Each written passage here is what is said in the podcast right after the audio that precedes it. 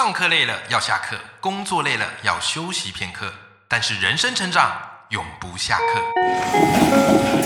嗨，欢迎来到 Life 不下课，我是欧阳立中，每天陪你学习练功，一起玩出你我的理想生活。Hello，各位听众朋友，大家好，我是欧阳立中，欢迎收听 Life 不下课，每天一集不下课，别人休息你上进，累积你的复利成长。好，今天节目内容我们轻松一点哈。我觉得现在节目有时候聊聊影剧还蛮不错的，我都觉得追剧啊、看电影可以是一种休闲啊，但是也是一种学习，好不好？好，所以以后人家说，哎，我这不是追剧啊，我这个是学习。好，从每一部戏里面，我们都领悟了一些价值观，还有参透了一些人生的道理，好不好？所以我觉得追追剧啊，还有看电影蛮重要的。那上礼拜节目有跟大家分享那个人选之人，那我发现那个共鸣非常高啊，好，大家都说哦，真的很好看。我跟你讲，我只推荐好戏跟好电影啊，如果是什么烂戏烂电影，我也不会花节目跟跟你特别讲，对不对？我干嘛浪费时间去吐槽一部电影，只为了让你不要去看，对吧？哦，我自己被雷就算了嘛。好，那通常我在追剧啊或者看电影之前，我也会调查一下评价。啊，确认这个评价呢，哎，普遍是比较好的，我才愿意花时间去看，好不好？哈，好。那最近呢，就是我跟我老婆去看一部这个电影啊，叫做《星际义工队三》啊，《星际义工队三》啊。那这一部我们去看完呢，哎，我觉得这部真的不错，好，所以今天这集节目啊，特别想来跟大家分享一下。你知道，现在要我跟我老婆有机会去看电影的时间，真的是。越来越少了啊！年轻的时候还有机会，现在有了两个小孩的时候，我跟你讲，你夫妻要好好去看电影都很难，然后只能用他工作之余，然后小孩还在幼儿园呐、保姆家的时候啊，我们才有机会哈，可以两个人好好去看一部电影。那我们就去哪边啊？我们去那个中和的环球哦，我们还蛮喜欢去逛那个中和环球百货，为什么？因为那个地方啊，我觉得诶，它的那个空间还蛮大的。然后它那个戏院好像是综合微秀吧，环球微秀还怎么样？哦，那个戏院我觉得呃视野是不错，比较不会前面挡到后面哦，因为它空间够大嘛，所以它的那个高低差才有办法做起来嘛。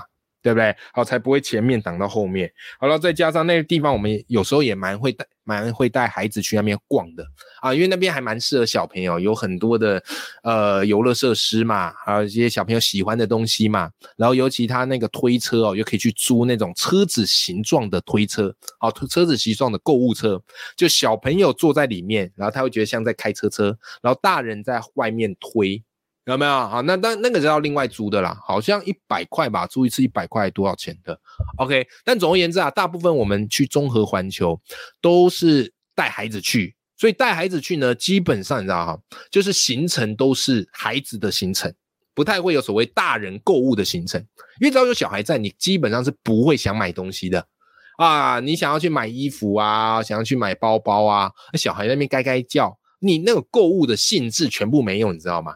好，所以基本上我们带孩子去 那个什么综合环球，都是陪他们啊，然后吃呢也吃的比较简单一点，很难坐下来好好吃啊，因为小朋友就是这样嘛，他这个年纪的小朋友哈，就是玩比吃还来的重要，对不对？好，所以你说要吃东西，他就说哎，我要玩，我要去汤姆熊玩啊，我要去干嘛干嘛干嘛，OK？所以后来大部分我们带孩子去都是走他们的行程，那好不容易。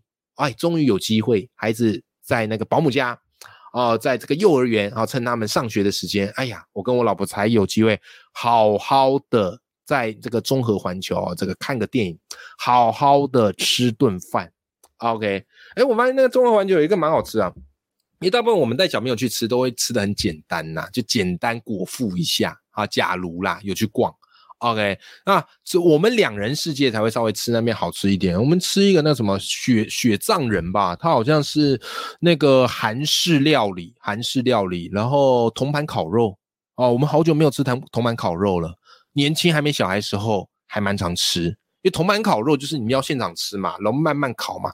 有小朋友说你哪敢吃铜盘烤肉啊？等下他说那什么手一摸这个手变铜盘烤肉，吓死人了，对不对？所以。后来我发现我们很久没有吃铜板烤肉了，然后好不容易小孩不在身边，才有这个机会好好吃这个铜板烤肉。哎，我觉得那边铜板烤肉也还不错，因为他们那一家就是那个什么店员会帮你煮，然后你就不用自己煮，因为铜板烤肉如果你自己煮自己顾，有没有一个不小心那个肉很容易超会搭，对不对？啊，反正那个然后店员都帮你煮好了嘛，啊，而且店员还蛮细心的哦，就是帮你煮好，然后你吃完了，对不对？铜板烤肉就是还要喝他那个汤。好，所以当你上面那个肉都吃差不多了，他会帮你把锅子稍微倾斜立一下，让那个汤跟料你比较好挖。诶，我觉得不赖诶，我不用自己烤，好，都人家帮你弄好。好，所以我们就是吃完这个铜盘烤肉，非常心满意足，然后我们就去看这个电影《星际义工队三》。那其实我也必须跟大家老实讲啊，漫威我不知道你有没有在追哈，我不知道有没有听众朋友跟我一样，过去曾经是漫威迷。所谓的过去是什么嘞？就是漫威的第一个世代，就是那个大魔王是那个萨诺斯，有没有？然后拿那个无限宝石，然后只要无限宝石一收集，然后手一捏，哇塞，灰飞烟灭，然后全世界一半的生物灰飞烟灭。这个漫威第一宇宙啊！我跟你讲，真的，我以前追漫威的电影很凶啊，很迷啊。漫威的每一部电影我都有看。什么什么美国队长差点讲成美国人啊？美国队长、钢铁人有没有？每一部我都有看，什么奇异博士、蚁人都有追。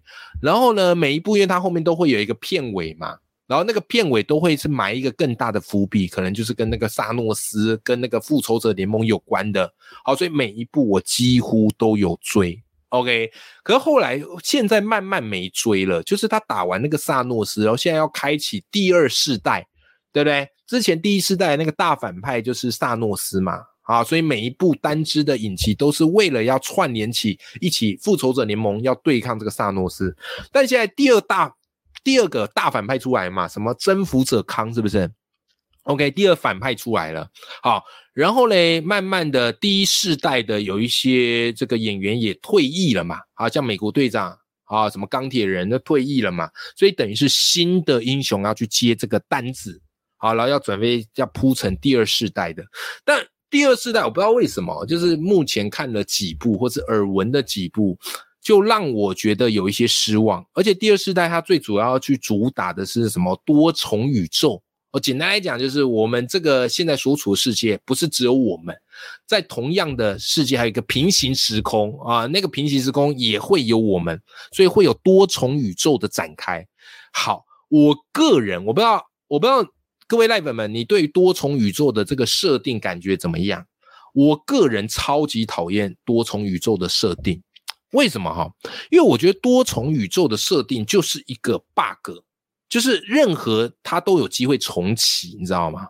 就是你即便在这个宇宙挂了，可能在另外一个多重宇宙你还是活着，那这个英雄挂了，对我们而言的那种冲击感或是伤痛感就没那么大了嘛。因为你知道，另外一个宇宙还是有可能它又会跑出来嘛，对不对？所以我个人很不喜欢多重宇宙设定。虽然我知道这个就是它的一个走向，因为我觉得多重宇宙把事情搞得很复杂，而且把每一件事情都变成好像一个 bug 的可能性。即便这个角色挂了，他可能在另外一个宇宙，你可以把他找过来，对吧？好了，那多重宇宙它进入到多重宇宙的篇章，然后我那时候就去看那个什么《奇异博士二》，你有去看吗？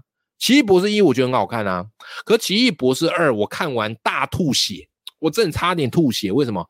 跟我想象完全不一样，跟我想象完全不一样。因为奇异博士二它就主打叫什么什么什么失控的多重宇宙，然后你以为会有什么大反派，结果就是什么奇异博士二跟失控的汪达，然后两个人那边打来打去，对不对？好，然后我看完之后我就想说，这到什么鬼东西呀？那当然啦，网络上也是说，哎呀，你要先去了解这个导演呐，因为这个导演的风格就是拍鬼片的啊，哦，所以他用怎么样方式来呈现《奇异博士二》啊？那当然讲的也没错啊，你做点功课去看也没错。可是我就觉得，我就是要去放松的，啊为什么我去放松之前，我还要去研究一下这个导演是什么风格？我干嘛？我干嘛？我为什么看个电影还要这么累？对不对？而且为什么是我要去接受这个导演的风格？等等的，所以我那时候我就记得，我看完《奇异博士二》之后，我后来就慢慢没有追漫威的电影了。他后来什么什么黑诶黑豹二，我不知道是不是在，应该是那之后吧？什么黑豹二啊，有没有？哦，然后什么蚁诶蚁人是不是又有出一个新的？对不对？然后我都慢慢就没有再追了，因为我觉得如果都要跟多重宇宙有关系，然后我又就没那么想看，好不好？可是你知道吗？后来因为《星际义工队三》出来，本来我没有要看，我没有要看，原因是这样，因为我对于星爵颇有微词啊，星爵啊，星爵就那个《星际义工队》里面的队长颇有微词。为什么？因为那时候在看那个《复仇者联盟》啊，无限之战的时候，好哥，我跟你讲。我本来哈没有很想要看那个星际义工队，我本来没有很想要看星际义工队，为什么呢？因为我不想看星际义工队，原因就是那个主角星爵啊。为什么？因为之前在看那个复仇者联盟的时候，哦，看那个复仇者联盟的时候，然后复仇者联盟不是有一个在打那个什么无限之战，然后无限之战就是打那个萨诺斯，对不对？那本来他们不是有最后一个大决战吗？就是钢铁人、奇异博士、蜘蛛人，然后还有星际义工队，他们就去挑战那个萨诺斯，然后他们都已经拟定好策略了。哇，那个策略环环相扣，很厉害呢，有没有？好，蜘蛛人，然后先用粘的啊去拉他那个手套，然后奇异博士再用什么空间操控，然后螳螂女，然后再跳到那个那个萨诺斯，然后去给他洗脑，然后让陷入昏沉模式，对不对？本来那一战哈，眼看就快要赢了，最后是谁搞砸的？我跟你讲。就是星爵搞砸的，因为星爵从萨诺斯口中得知他的爱人葛摩拉挂了，被牺牲挂了，所以他非常的愤怒啊，所以他失控，然后一直猛揍萨诺斯，导致后来萨诺斯本来从昏迷状态，然后突然醒来，然后把所有人就直接轰轰飞，对吧？所以我跟你讲，那个星爵基本上就是复仇者联盟的战犯啊，如果没有他搞事，我跟你讲。地表上哈一半的人不会因此就灰飞烟灭，好不好？哦，所以那时候看完星爵，知道就觉得这个家伙是雷队友，导致我对星际义工队就特别的反感啊。虽然他的第一集、第二集我都有追，OK，好啦，可星际义工队第三集哦，哇塞，影评出来不得了，大家说哦这一集非常的好看，而且好笑之外，又有很多会让你很感动的点，诶所以我看了之后，我就觉得，哎，我是不是在应该要再给星际义工队一个机会呀？好，所以我后来就跟我老婆就去看那个星际义工队。那真的来直接讲结论，这一部我觉得蛮值得大家去看的。但是当然啦，你要去看那个星际义工队的前提就是你有看过星际义工队一跟二，你再看三会比较有感觉，因为它很多东西它是会跟一的那个铺陈哈环环相扣的。好不好哈？好，那总而言之，《星际义工队三》呢，来以下有一些剧情雷啊。如果你觉得怕被爆雷的，你就别再往下听了，好不好？它剧情就这样啊，它剧情就这样啊，就是星际义工队们啊，他们的团队在无知领域这个地方安住下来啊。但是呢，后来突然跑出来一个反派，就要把那个火箭啊，就是他们一只很可爱的浣熊，算是他们的团宠啊，就是浣熊火箭给抓走。啊，给抓走，然后抓走不成呢？哇塞，这个晚熊还受了重伤，眼看就快挂掉了。所以呢，星爵等人呐，哈，星爵他在剧中名字叫做比特奎尔啊，他就召集了他们的这个星际义工队的团队啊，包含这个树人，啊，包含这个什么这个谁啊？呃，那个蓝蓝的，我一下子忘记叫什么，这个涅布拉，好，涅布拉啊，然后再包含那个横冲直撞的莽夫，还有螳螂女啊，他们就决定要想办法找到这个密码啊，找到密码来挽救火箭的生命啊，就等于是为了救他朋友，然后再一次的出征，南征北讨。好，那这一部我真的觉得蛮好看。哦，因为这部完全打破以往我们对星际义工队的认知。那他，我觉得这部他经营成功的点，或者他拍摄成功点有哪几个？首先，第一个，我觉得编剧终于找到票房密码，终于找到票房密码了。为什么？他们把票房密码就锁定在这个戏里面，星际义工队的团宠火箭浣熊的身上。所以这一部它最动人的点哦，就是因为浣熊的身世在前面就是一个谜。他就是一个高智慧的浣熊，然后会讲话，然后非常的会组装武器，头脑非常好，然后全身上下感觉也有很多的改造的机关，对吧？可正常浣熊哪会这个样子？所以这一步呢，他就聚焦开始去探讨，好，开始去讲这个浣熊它背后的身世跟故事是怎么一回事，哇，非常的呃，该怎么讲？非常的悲惨，好，所以会让你看到流泪的那一种。OK，而且这个戏里面我觉得他蛮厉害，就是他很多东西他不是用讲的，它是用音乐来做一个隐喻的。然后，所以这部戏它的音乐非常非常重要，因为那个音乐的歌词其实就暗示着这个角色的心境。哦，比方在《星际义工队》一开始第三集一开始就听到浣熊，他就拿着那个星爵的随身听嘛，在那边听，对不对？然后那个歌词很重要，那个歌词他在讲什么嘞？说在这美丽的世界，我希望我与众不同，你是如此与众不同，但我只是个怪物。我不在乎伤痛，但我希望获得情绪上控制。我想拥有完美的身躯和灵魂，我并不属于这里。你看他在听这个歌，其实透过这个歌词就在暗示着浣熊啊，他背后的一个怎么样嘞？一个伤痛的过去。所以这个是我觉得这部戏它很棒的地方，它就是聚焦在讲浣熊的故事，好，聚焦在好浣熊的身世，然后并且用音乐来呈现。好，再来第二个哈，就是我觉得这部戏它的一个优点就是怎么样嘞？其实你会发现，任何漫威的电影，它都是英雄在走一个叫英雄旅程。你有兴趣哦，你可以去查英雄旅程，反正它有十二个步骤，就是英雄他如何从平凡到超凡，然后最后到回归，好重返故乡，好完成这一段自己个人的探索旅程。好，那我觉得。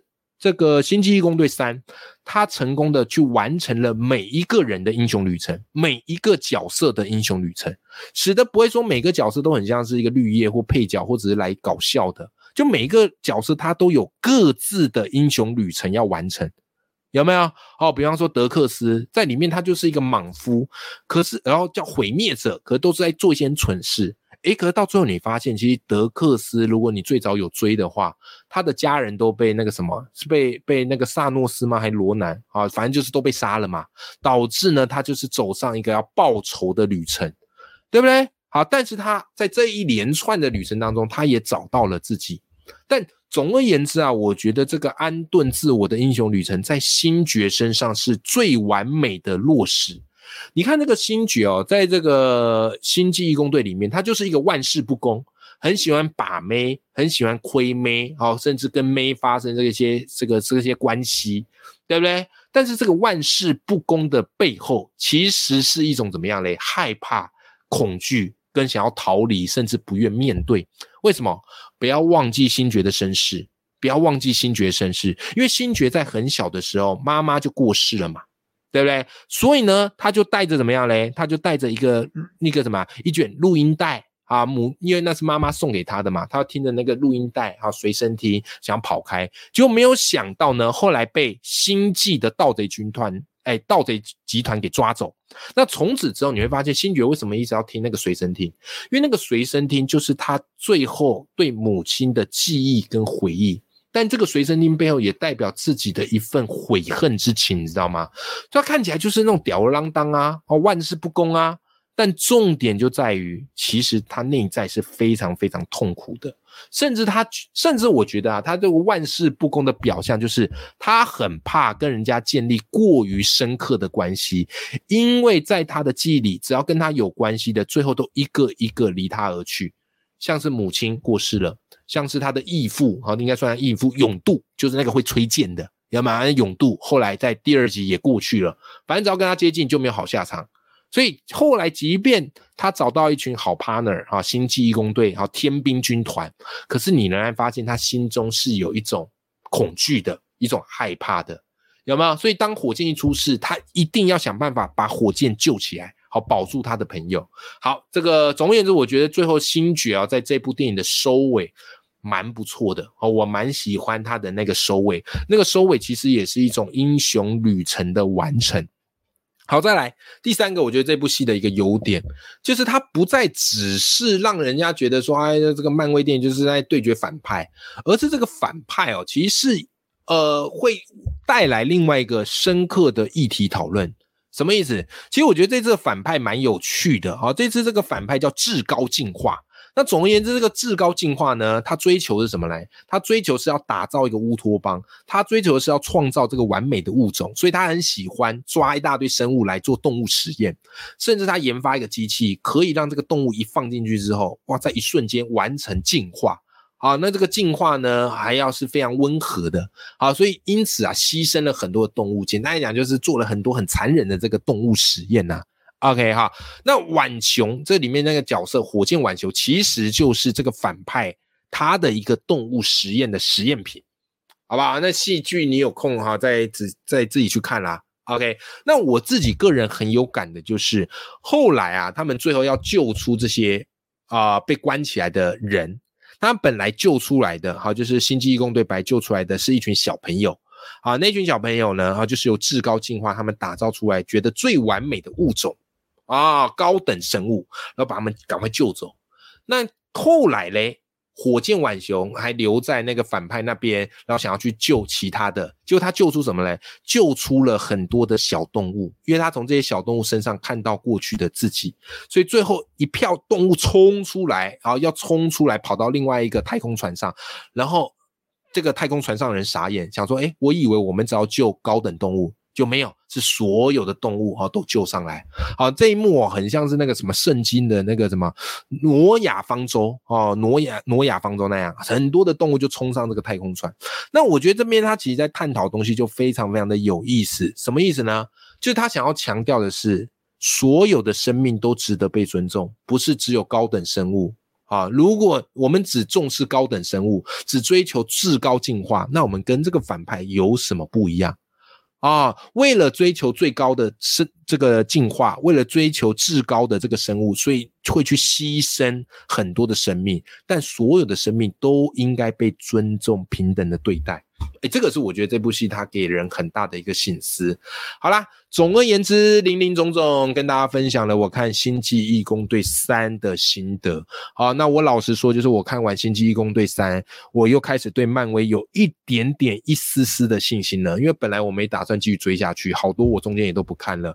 可是我觉得，呃，《星际义工队三》它有挽回漫威这一系列电影的一个颓势。哦，有让我们看到一个新的希望，就是回归故事的本面，好好说一个故事，而不是一直想要怎么铺陈，然后创造更多的这个彩蛋，然后到最后变得乱糟糟。我觉得没有，我觉得星际义工队很专注的做好他在这个故事该说的，然后让每一个角色的英雄旅程都顺利完成了，这是我觉得非常棒的一点。好不好？好，那本周就推荐这部《星际义工队三》这部我看完觉得很棒、很动人，甚至还会让你流泪的好电影给大家。好，也祝福大家哈。那这一周都可以过得开开心心。OK，好，那我们今天这一集节目就到这边。永远要记住，眼里有光，心中有火的自己。我们下期节目见，拜拜。